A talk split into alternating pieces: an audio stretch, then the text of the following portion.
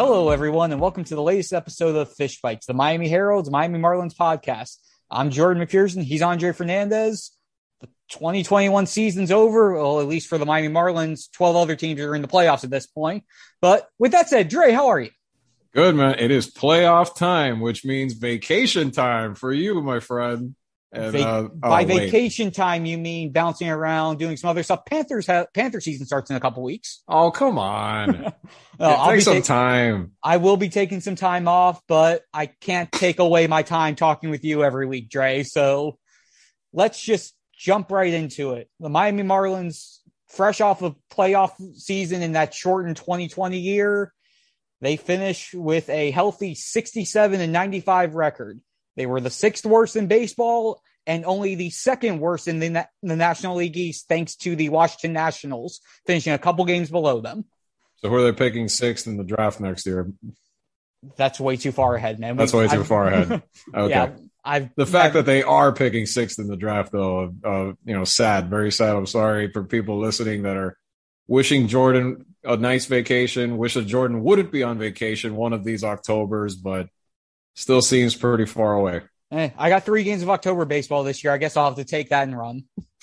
technically October. There yeah, you go. It technically was October, but big picture, just Marlins internally came in with a lot of expectations for themselves after the playoff run, which you know they're going to say that, but right from the jump, everything kind of fell apart. I mean, yeah. you look at right at the beginning when Sixto Sanchez gets injured day one at the alternate training site, never throws a pitch. Mm-hmm. Elieser Hernandez gets hurt his first start, goes on the 60 IL twice. And all of a sudden, that starting rotation that was supposed to be what they build around and what basically carries them, you're down two spots before you even get through the opening weekend. And at that point, you're rolling through prospects who were supposed to just be depth and you're going you're going with guys like Cody Poteet. You're going through bullpen days, and from that point, on top of the offense being what we expected it to be, it was just it was basically doomed from the start. I mean, it is a shame because then, like you said, you're you're you're reaching far into your system farther than you wanted to. And my Cody Poteet, I even I that even slipped my mind though. So it feels like that was so long ago when that when when he came up. But yeah, and then you're accelerating the timetable on some guys that you probably didn't want to have didn't want to put on the mountain just yet, like you did with some prospects early on. And then offensively, I mean, we didn't expect, let's say, Starling Marte and Adam Duvall to be world beaters, let's say, but think about the seasons they had. Had things gone not gone as south maybe early on, I don't know what this team really would, how far they really could have gotten, but it wouldn't have been this. Looking at what they were able to do, I mean, yes, they got on better teams at the end of the season, and uh, you know, Duvall ends up leading the National League in RBI. Marte hits 308, even though he was also, you know, dealing with some injuries and whatnot. You know, they had to make the moves that help the future in theory by what they did. But at the same time, yeah, you can't help but think the the shame of it was having to just mix and match and all of that that went with that that hurt the timetable, hurt some of the the you know the development, and then maybe what they could have built off of this year on the field. Because yeah, I mean, look, it, a lot of it is development, but a lot, but you do you do feel you, you get something, you take something from a season of of showing some progress, and they did in some areas here and there, but I think some of the, some of those setbacks also deprive them of what could have been in a lot in this season, both on the mound and especially when it comes to the lineup. But you know, we'll dive into it. I mean, they they did make one really nice pickup, which I don't think anybody was expecting. Bryan De La Cruz. Definitely. I mean, he's he, he was the best move they made. I mean, disappointing on the other end with the trade for Luzardo, at least for this season, did not, you know, did not pitch. Even people that they didn't have high hopes for him, you know, even some of those starts, he really struggled. But at the same time, I think they found at the very least someone that you go in the next season thinking this this kid's going to contend for a starting spot. Yeah, with La Cruz, he hit just shy of 300, and that was for a trade for Yimi Garcia to the Astros. With Yimi Garcia set to be a free agent going into the offseason. sort of reminiscent of what they did, like we mentioned when going into the trade deadline, what they did to get Lewin Diaz in the Sergio Romo deal. Find a guy who could potentially be part of your future a couple years down the road for a guy who you know is not coming back the year after. Mm-hmm. So they were able to find a piece there. A couple other injuries outside of what happened on the mound. Obviously, Brian Anderson's season just getting cut up by three different injuries during the year. Jesus Aguilar at the end of the year with a knee injury that ultimately ended up with sur- having surgery. Uh, he was leading the league in RBI up until the injury happened, and Duvall ultimately supplanted him. But that also, on the bright side, opened the door for Lewin Diaz for the final three weeks of the season as we both said, would have been great to have a much larger sample size of Lewin going into the offseason. But we did get to see Lewin specifically. I mean, we know the bat is the main thing of people talk about, but his defense was solid through those three months. And looking at the Fangraphs numbers, I think I look at heading into the final weekend, despite only playing about 200 innings, he was among the top five among first basemen, regardless of how many innings they played in defensive run saves. Now it's above average in barely 200 innings worth of work, while some guys had 11, 12, 1300 innings. To show that in that small sample size and just imagine what that could become, that was at the very least one of the bright spots. There were others, obviously Sandy yeah. Alcantara going 200 innings, 200 Ks, first time in his career, fifth yeah. time, fifth Marlin to ever do it, uh, yeah. and just step up beyond the mound. And again, seeing the glimpses of Jazz Chisholm Jr., obviously they need some more consistency outside of just the big flashes when we saw them, the emergence of Trevor Rogers. So there were some bright spots in here, but again, that's all gets lumped under the shadow of what the final win loss record was and the missed playoff opportunity that they were striving for.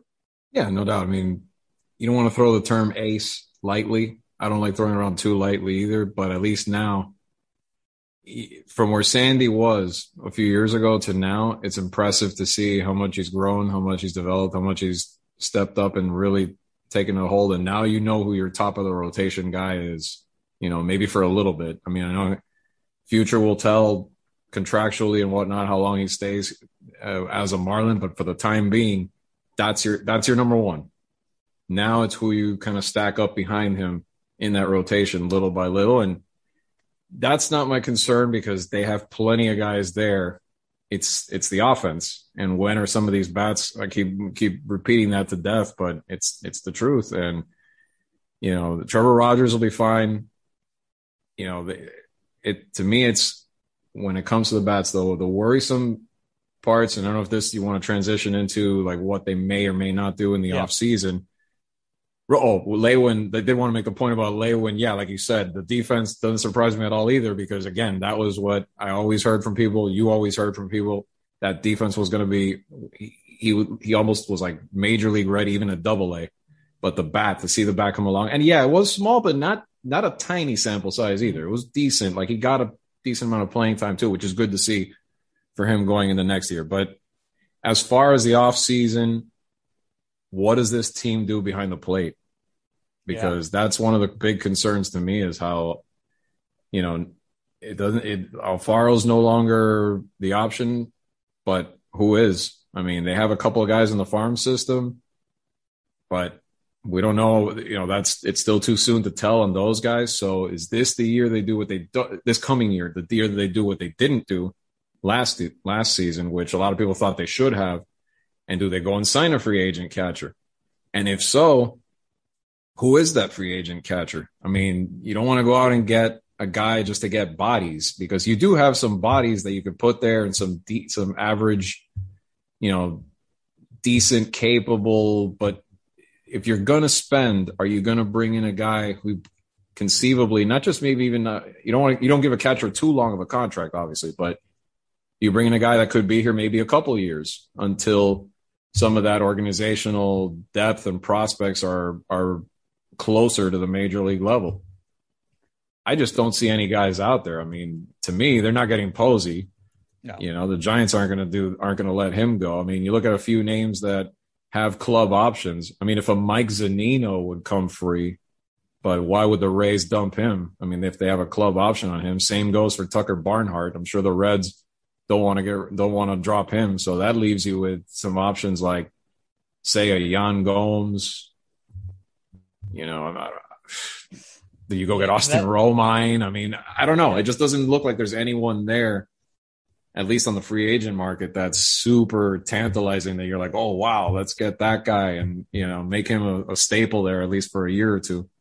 Yeah, the list is very, very thin. As you mentioned, again, Zunino and Barnhart seem like if their op- club options get denied, seem like the top two options, but everyone else under there is right more or less that second tier guy. And then on the Marlin side themselves, you realize the magnitude of the situation when after trading for Alex Jackson, when in that Duvall trade, which again was a matter of knowing Duvall wasn't going to accept the club op- the mutual option and just trying to get something for him. When you come out in July right after trading for Alex Jackson and go, yeah, we're going to give him the bulk of the reps and see where see where he stands. And then with two weeks left in the season, call up two other catchers and go, yeah, we're going to give these guys, we're going to give Peyton Henry, Nick Fortes a look and do a mm-hmm. three person rotation. mm-hmm. That kind of tells you where they are and that they're really nowhere at this point. And yeah. that's troubling. That definitely is. is troubling. I mean, you look at it, Alex Jackson was struggled a lot. Peyton Henry is known for his defensive and his game calling. Nick Fortes is known for the bat. He hit four home runs and I think it was 11 games, but he still has a lot of work to do defensively behind the plate. And you just don't know what you have with any of the guys here. And the fact that you tried out these three guys tells you what the team thinks about Jorge Alfaro. Obviously, Alfaro missed the end of the year with injury, but just the fact that you traded for Alex Jackson in the first place and started with that sort of gives you the writing on the wall at some point, some point with where Alfaro is. But yeah, the the pickings are very slim unless they go the trade route, which even then, there's still no guarantees at that point. And Joe Mack is a long way away if he pans out. Mm-hmm. I mean, mm-hmm. you're talking 2025 maybe. Peyton Henry might have a shot. I mean, he could come up next year, 24 years old, maybe, but how good was he going to be? And then there's our, our, our good old buddy, uh, Will Banfield, who's still right. I mean, yeah, and he missed a decent amount of time at the end of the season in high A. And again, he's still only in, he hasn't gotten to the upper minors yet. Yeah. So, yeah. So it's not, yeah, there's no one knocking on the door right now. Not really. Maybe, maybe Peyton Henry, maybe. Yeah. I but, mean, Henry showed a little bit defensively during that small sample size he was up here, but there was nowhere near enough time in order to make to make a definitive judgment call on him or Fortes or even in my mind Alex Jackson, who yeah, had th- the biggest yeah. time there. I mean, I do think they do go and sign somebody. I yeah. really do. I think they will. Now, question is, what kind of caliber free agent do they go and get at that spot? I don't know. Do they bring in someone like one of those guys we talked about, like a Gomes or a type or or a Gomes type, just to be the veteran, and then you have Henry as his backup to continue to learn and develop. Do you do that next year and you know try to get a little more stability there? Maybe wouldn't wouldn't it wouldn't surprise me. I mean, that's the one area that's one area of need. I think the other two, I think which we'll dump into, you know, bullpen relief pitching probably you know was not addressed as much as it should have in the uh, last off season. I think they they make a push next year, or they should Mm-hmm. And then obviously the outfield is still a mix of, you know, guys that aren't quite ready yet. And who do you keep as a starter? I mean, you mentioned, of course, Jesus Sanchez. He's going to have a very good chance of starting the year. Maybe you know one of the corner, right? Probably right field. I would think. Right field's been his natural, his most natural spot. Yeah. yeah. So and the way he the way he was at the plate, I wouldn't doubt it. And then De La Cruz has played his way into potentially a starting spot, and then, but then that leaves who do you put in left, or who, who's the next guy? You know, to I mean, it's at that point. I mean, where's where's Brinson next year? Where's yeah. Monte next year? Bleday's not ready is Peyton Burdick your one of your opening day starters in the outfield, or no? He's going to start in Triple A. He's going to have to start. He's going to have to start in Triple A. He only spent two weeks up at Triple A after being all in double. You're not. Yeah, you can't that. rush that. So, and, and that's the and that's the thing. None of the prospects right now, minimum, you're talking somewhere in the first three months of the season. Within the first three months of the season, maybe like a Burdick, maybe gets called up but no one's going to be there on opening day as far as the top top prospects. So and that's where it goes back to the disappointment of how Bleday's season unfolded because after spring training and just the hope and the optimism was he goes through a full year in the minors and then would go into spring training potentially fighting to make an opening day roster. And when we rehash his numbers, it just it wasn't pretty this year. And it's most likely I would be shocked if he doesn't start back in double A again. He's probably have to Has to, considering yeah. considering what he did. I'm re-pulling his numbers back up this year. Uh, 212 batting average, 101 strikeouts in 468 plate appearances, 12 home runs, 54 RBI, walked 64 times. So he had a 323 on base percentage, but that 212 batting average is not going to help his case, nor is that 695 OPS. No, no, and, and that's the thing. I mean, this next next opening day was sort of potentially a target. They had the had everything gone on track as a time where you think maybe he's going to be in spring training competing for a starting job at that point, but that it's pretty far it's pretty far below what it is right now. In fact, there's a worry now if he's going to figure it out, if he's going to get back on course and and fix some of those things that have gone wrong and and and maybe get him back on track to be what they hoped he can be. I mean, crucial off season, crucial season next year. And I know I, I I'm with you. I think he does definitely start in Pensacola and then work your way up from there and see what he can do. Yeah, and to go back to the free agent side, uh, both uh, GM Kim Ng on Friday mentioned that the Marlins will be active. Jeter, Derek Jeter, CEO, reiterated that they're going to be active in finding some in during free agency to get better free agency, the offseason, the hot stove season to get to improve for next year. And when you look at everything, this is the year where they have to make some sort of a splash, regardless of whether it is through free agency or through a trade. Because when you look at everything, I understand why they didn't do it last year. You're coming off the pandemic. They didn't have the TV deal in place. There was still a lot of uncertainty about financially where everything was going to be. This year, you had the stadium naming rights. You have the revamped stuff with the TV contract. There's very little on the books right now. Miguel Rojas is five and a half million. Anthony Bass is $3 million, second year of his contract. And then guys in arbitration. There's, I think, about 10 guys that they are more than likely going to be bringing back are arbitration eligible. That's it outside of guys making the minimum. So they can't use the excuse of like having the Wei Yin Chen 22 million on the books like they had back in 19 and, or 18 and 19 and 20 and all that. They have, in terms of what they have on the book, it's relatively little. So there needs to be some sort of move made just to show that they're doing what they can to try to take that next step. Well, what, but when they say spending, here's my thing. I mean, yes, they're going to have more money, but are they going to have the money to really make a big splash and get A, is there really that guy available? But B, mm-hmm. are they going to get that guy? Because that guy last year was a guy like Castellanos.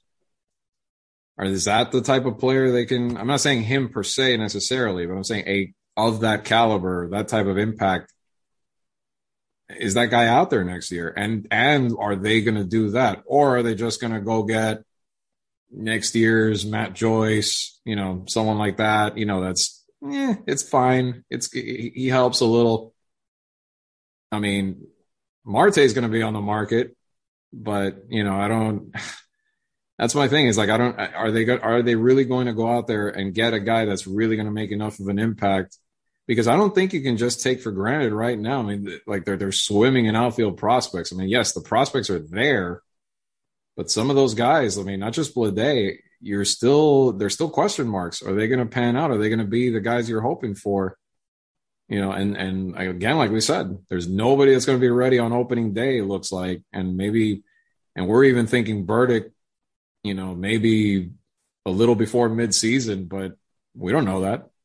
And things happen, and things happen, guys. You never know if there's injuries or anything happens. So you, again, uh, it sounds like I'm rambling, but you know what I mean. Like it's just, I want. I'm curious to see how much they're able to spend to really attract like an impact player. Like, look, like you know who pops out at me one of these names?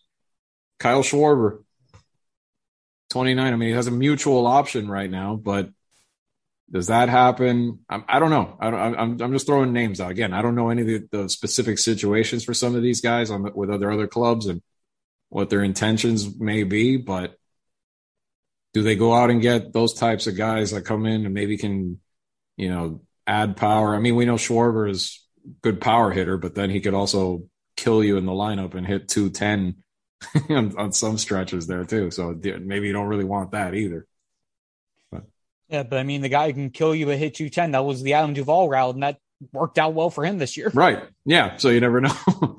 but anyway, but, but the point is, like, I just don't, to me, it's like, don't just spend and bring in a body, bring in a guy. Like, try to, and, and, and Duvall and Marte were impact, impact players. So that's the thing. That can they find that again and, and, you know, really make that kind of expenditure? It sounds like they'll be able to. If they're going to spend more than they did last year, why wouldn't they? But again, there's no, there's no like like multi all star stud out there either that that's gonna you know what I mean like that's gonna cost a a decent amount of money. There's no there's none of those guys out there, you know. Like yeah. I think not that I could see. Yeah, and there's also the one thing else to worry about: collective bargaining agreement. How yeah. is free agency going to get impacted by that? Are people going to be jumping the sign before it expires just to say they have something locked up? Are they going to wait to see what ends up getting hashed out and then there'll be a mad scramble right before spring training.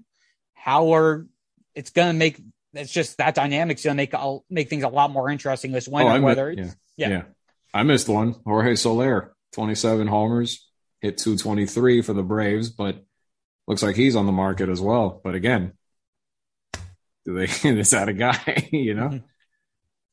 Yeah, but it's a lot to look at. Obviously, it's still early. Nothing's really going to happen for at least another month. We've got playoffs to get to, and that'll be a good segue for the second half of the show where Dre and I are going to look at the the playoff field. We're going to take some make some predictions and just enjoy the little bit of the postseason we can while watching it from a distance. So, on that note, we will be right back.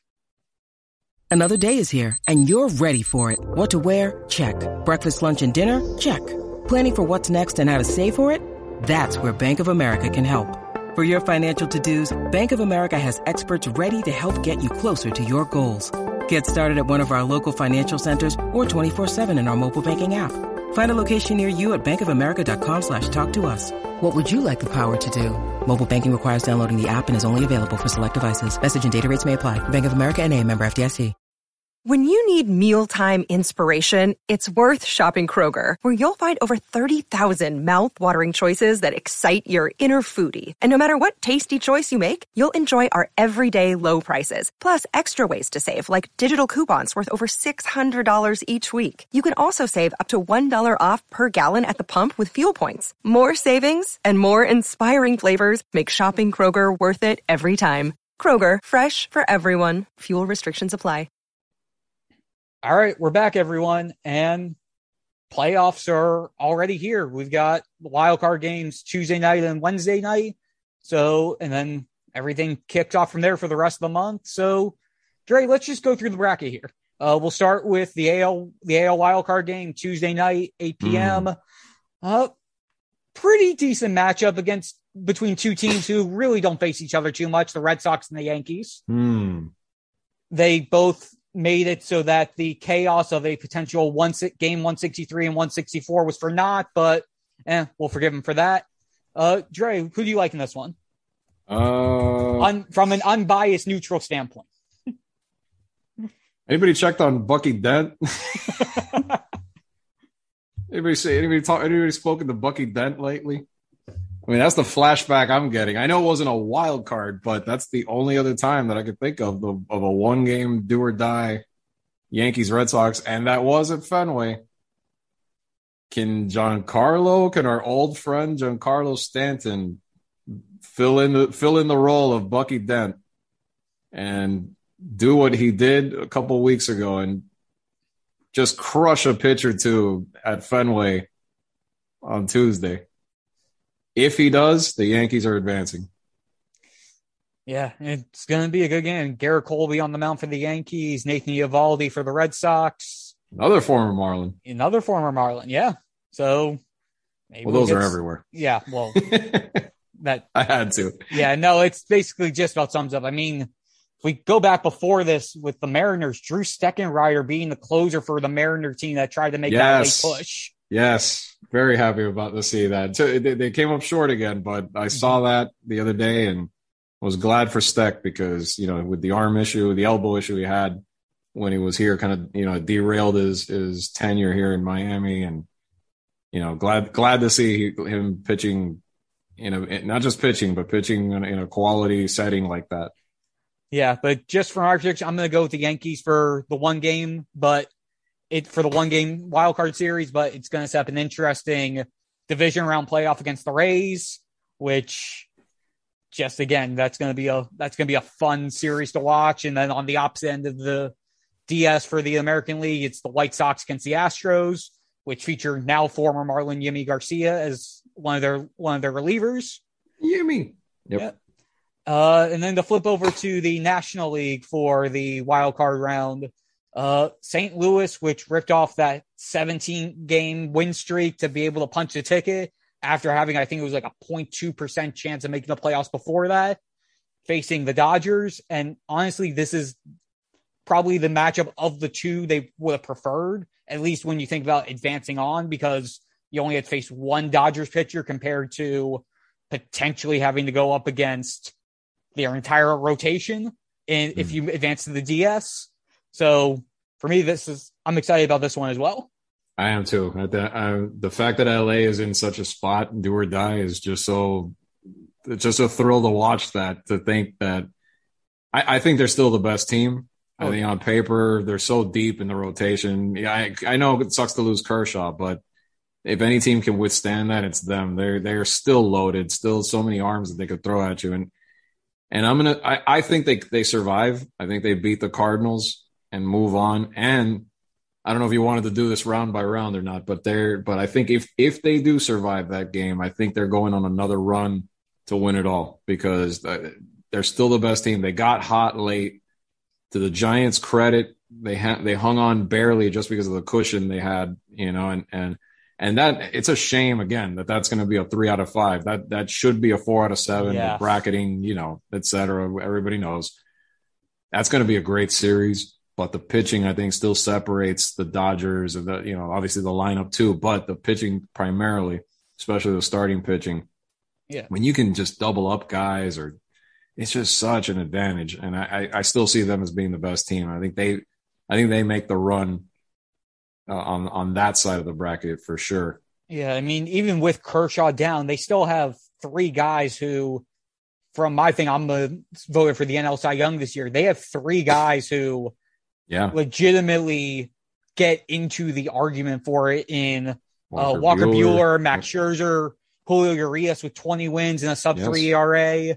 Yep. It's just absolutely ridiculous No, how they Kershaw, have. yeah, yeah. And if you had Kershaw in there, it almost feels like a no brainer at that point. yeah. If you had Kershaw, I mean, yes, it's it is a loss, but and think about it too. I mean, not to not to knock Kershaw, but that's the one guy that's been kind of up and down Yeah. when it comes to the postseason. So, Yeah. yeah, I, I think the Dodgers are going to be fine. This is just a hurdle. Unfortunately, this is just for them like a like a, a scary hurdle because of obviously you're you're on the brink in you know in a do or die. But if if they can clear this one with a with a Cardinals team that got hot late, but maybe cooled off that last week, we'll see. Mhm. If they survive that, I think that that's the, that's exactly the spark they need, and I think they'll they'll take off from there. But Yep. uh, yeah, No, no doubt about it. And then just to wrap up, to do the DSs, we'll go into the ALCS once we get the Yeah. matchups there. But uh, so we're both in agreement, Yankees and Dodgers coming out of the wild card. So let's go back. ALDS, Tampa against New York. You know what I'd like to say, but I know what it- you would it- like to say. It, it just it just feels like just beating just for the Yankees to beat the Rays once feels like such a chore. Mhm. Like it, it took such an effort just to get that one clinching win this past weekend, and that's a Rays team that at that point is trying to set their pitching right, and they're they're already all wrapped up. They got their hundredth win even.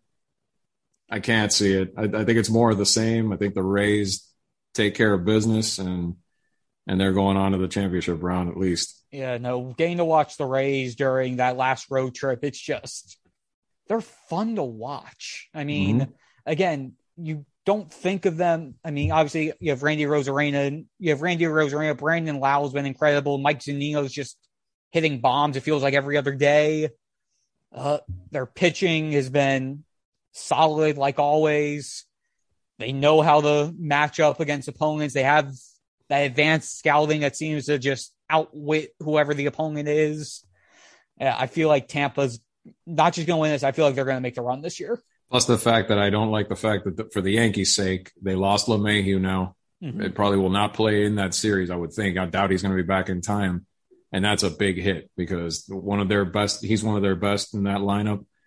You know, Luke Voit's hurt, so they're kind of banged up. They've been kind of relying on on, on Clutch G, which wow, that's great to see Clutch G. That was Yeah. he was he hasn't always been for the most part Clutch G, so good to see him do that. And Judge has been hot, but it's when all those bats are together and LeMahieu's getting on base and driving in runs, like that's when it's all clicking. So that, I think that loss is going to hurt the lineup, especially against that Rays pitching.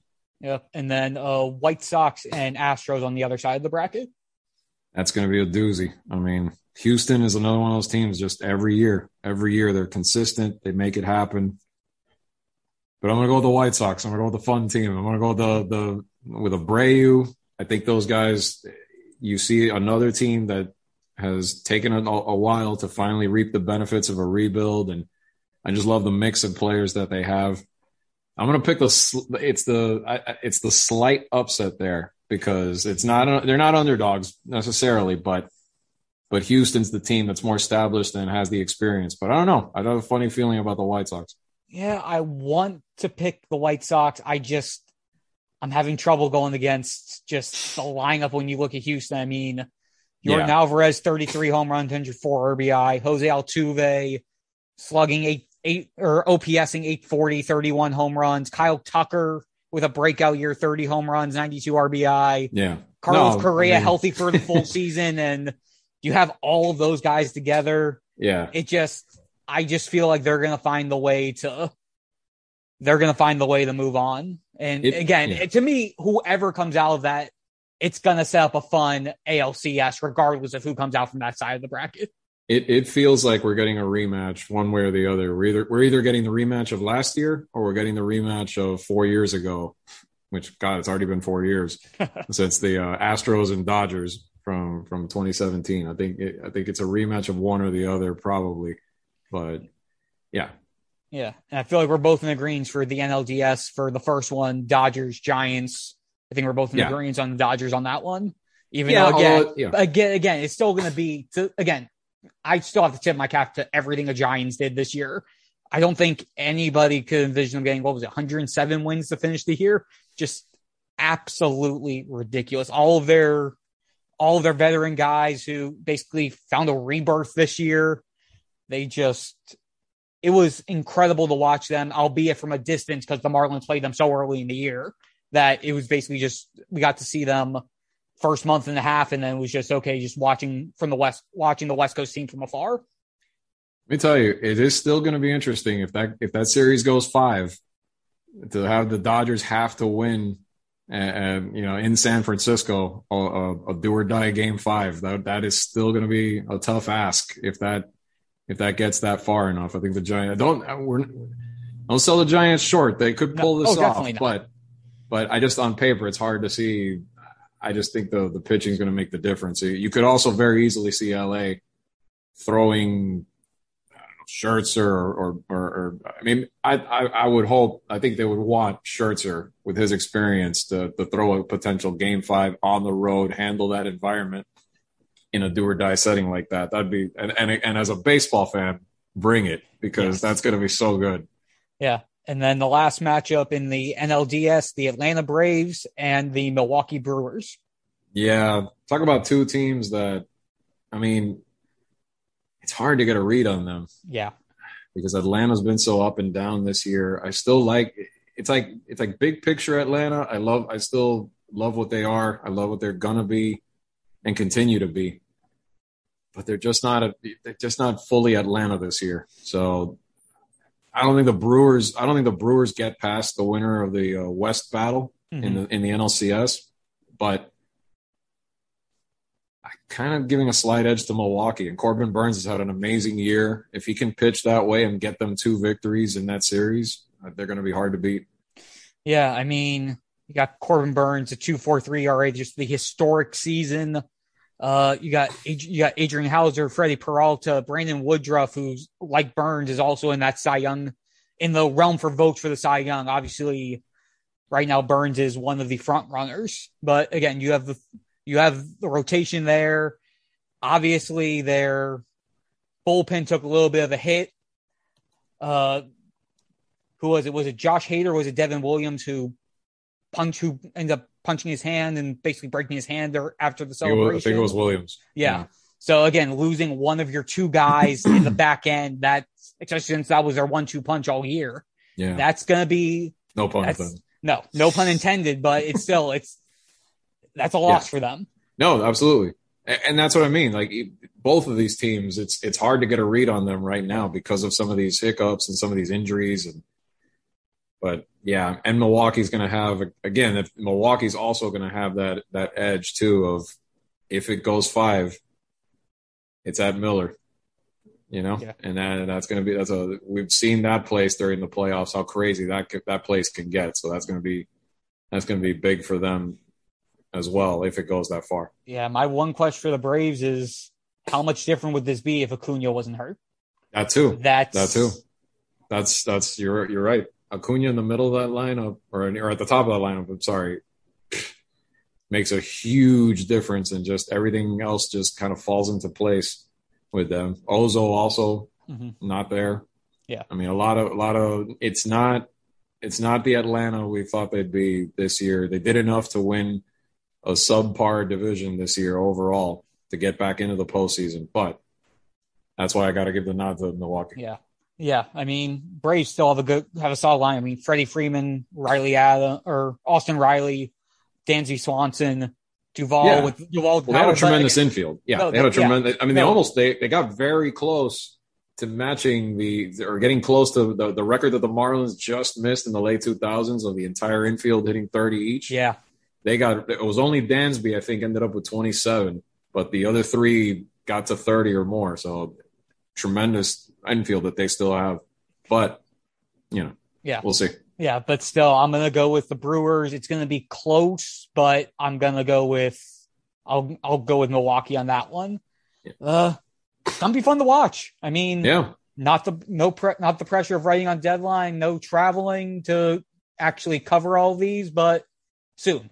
Well, you're used to that, maybe. unfortunately. Yeah, Sorry. I mean, I mean, I got spoiled a little bit in 2020 to be able to. Yeah. Get, well, yeah. You, last year, yeah, last year you got the taste of of what it's like, but yeah, yeah. Sorry, it went yeah. back to what it was. Oh well. Yeah. Time to catch up on sleep, whatever that is. Time to take vacation, whatever that is. Yep. Uh, well, I'm to, thinking, yeah. yeah. I mean, well, we didn't to, to finish it off. Yeah, I kind of already jumped ahead and said who I think is going to win it all. I think LA is going to beat whoever comes out of the other NLDS and and then is, who who is it for you? Is it LA Tampa? I think it I'm think is I'm going with Tampa to win it all. I just wow, okay. I I think it's the year. I feel like hmm. if they as long as I feel like as long as they get out of if they get there, they're gonna I feel like they're gonna win. Could be. Yeah. I, I think it is gonna be a rematch too. I mean mm-hmm like I said before, either that or I'm I'm wrong. My bracket is busted yeah. all the way from you know, the ALDS honestly, the White Sox. I feel like I think feel, yeah, I feel like it's gonna be the Rays versus whoever wins between the Dodgers and the Giants. Whoever yeah. wins from that tie from that side of the bracket, I feel like it's gonna gonna be the final two. I'm with you. Although Houston is the one team, even though I did pick against them because I was soft spot for what the White Sox are, but mm-hmm. but Houston could be the one yeah. team Houston, Tampa could be a really fun ALCS. Exactly. It could be one of those things where they sneak up and, you know, the, again, though, can Houston beat Tampa in a long series, mm-hmm. especially if they have to win a decisive game at the Trop? Yeah. That'd be big. Yeah.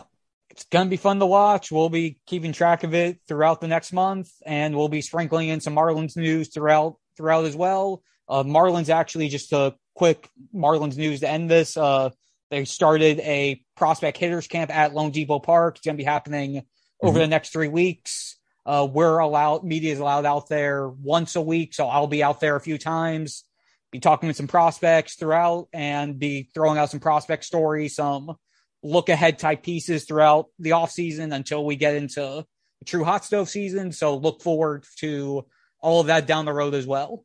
And with that, that's going to wrap up this week's episode of Fish Bites. I'm Jordan McPherson. He's Andre Fernandez. Enjoy the postseason, everyone.